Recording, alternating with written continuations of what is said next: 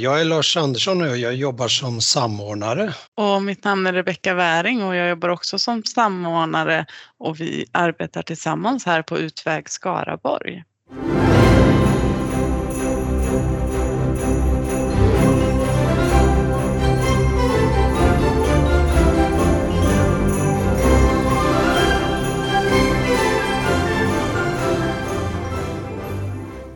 Utväg Skaraborg är en specialistverksamhet som arbetar med våld i nära relationer. Utväg erbjuder stöd och behandling både till personer som utsätts för våld och personer som utsätter andra. I denna lucka får vi höra om Utväg Skaraborgs verksamhet och deras arbete med individ och gruppbehandling för vuxna och barn som blivit utsatta för våld. Varför heter ni Utväg? Det är att vi erbjuder en väg ut ur våldet ur alla de perspektiv som vi möter här på Utväg. Att en väg bort från våld och de konsekvenser som våldet ger. Vad är målet med er verksamhet? Det stora övergripande målet är ju att våld i nära relation ska upphöra och det är det målet vi ständigt jobbar emot. Och sen som, som delmål kan man ju lägga till det där att vi, vi jobbar också för att minimera våldets konsekvenser på olika sätt för de som kommer till oss. Både de som utövar men de som är utsatta för våld. Hur kan processen se ut för en patient som har kommit i kontakt med er? Mm, när en klient kommer i kontakt med oss så börjar vi med ett individuellt stöd för den klienten för att utforska deras behov eh, och hur det ser ut. Man kan få prata och bearbeta de våldsupplevelser man har på olika sätt. Eh, sen slussar vi i den mån som det går oftast vidare till vår gruppverksamhet där vi har olika grupper för de olika perspektiven. Vi är ju väldigt måna om vår gruppverksamhet, att vi, att vi gärna lyfter den och som en unik insats egentligen, eh, både för de som har utövat våld men också för de som har varit utsatta för våld. Att få dela saker med andra som har upplevt liknande saker mm. är, i, är i sig läkande och hjälpande. Vi är angelägna om att ha en gruppverksamhet igång för, för, utifrån de här alla tre perspektiven, för barn och unga och eh, vuxna, våldsutsatta och våldsutövande och erbjuda det kontinuerligt. Och utifrån vår gruppverksamhet så kan det även vara viktigt att nämna att när vi har barn som går i grupp så har vi också en parallell föräldragrupp i, i anslutning till det. Det kan ju vara den våldsutsatta föräldern eller en annan part om det kan vara en fosterhemsfamilj till exempel eller liknande som då också parallellt går för att kunna stötta barnet eh, utifrån barnets situation. Eh, och vi har ju också en pappagrupp som vi kallar det som mer riktar sig kanske till våldsutövare utifrån sitt föräldraskap. Hur kommer personer till er idag? Man kan väl säga att den största delen numera är att man ringer själv som klient. Utifrån också att Utväg Skarbar funnits sedan 1996 så är, det, eh, är vi ganska välkända kan vi säga.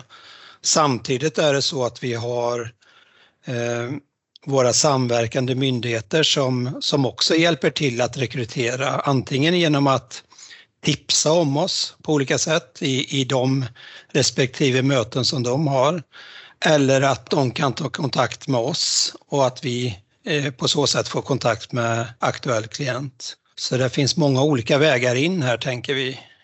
Hur arbetar ni med barn i våldsutsatta familjer? Vi arbetar på samma sätt med barnen, att vi erbjuder individuell kontakt där man får benämna och sätta ord på det man har varit med om, men även gruppverksamhet för barnen. Och samtidigt så är det ju en viktig aspekt när vi, när vi pratar om barnverksamheten att man också är skyddad från våldet eh, som barn när man kommer hit och ska börja prata om det så att man är att vi också samverkar med socialtjänsten oftast i, i de fallen på olika sätt för att försäkra oss om att det finns ett skydd och att man inte behöver träffa den som har utövat våld mot en som barn. Hur ser ert samarbete med polis och socialtjänst ut? Du var inne lite på det nu Lars, men eh, kan man utveckla?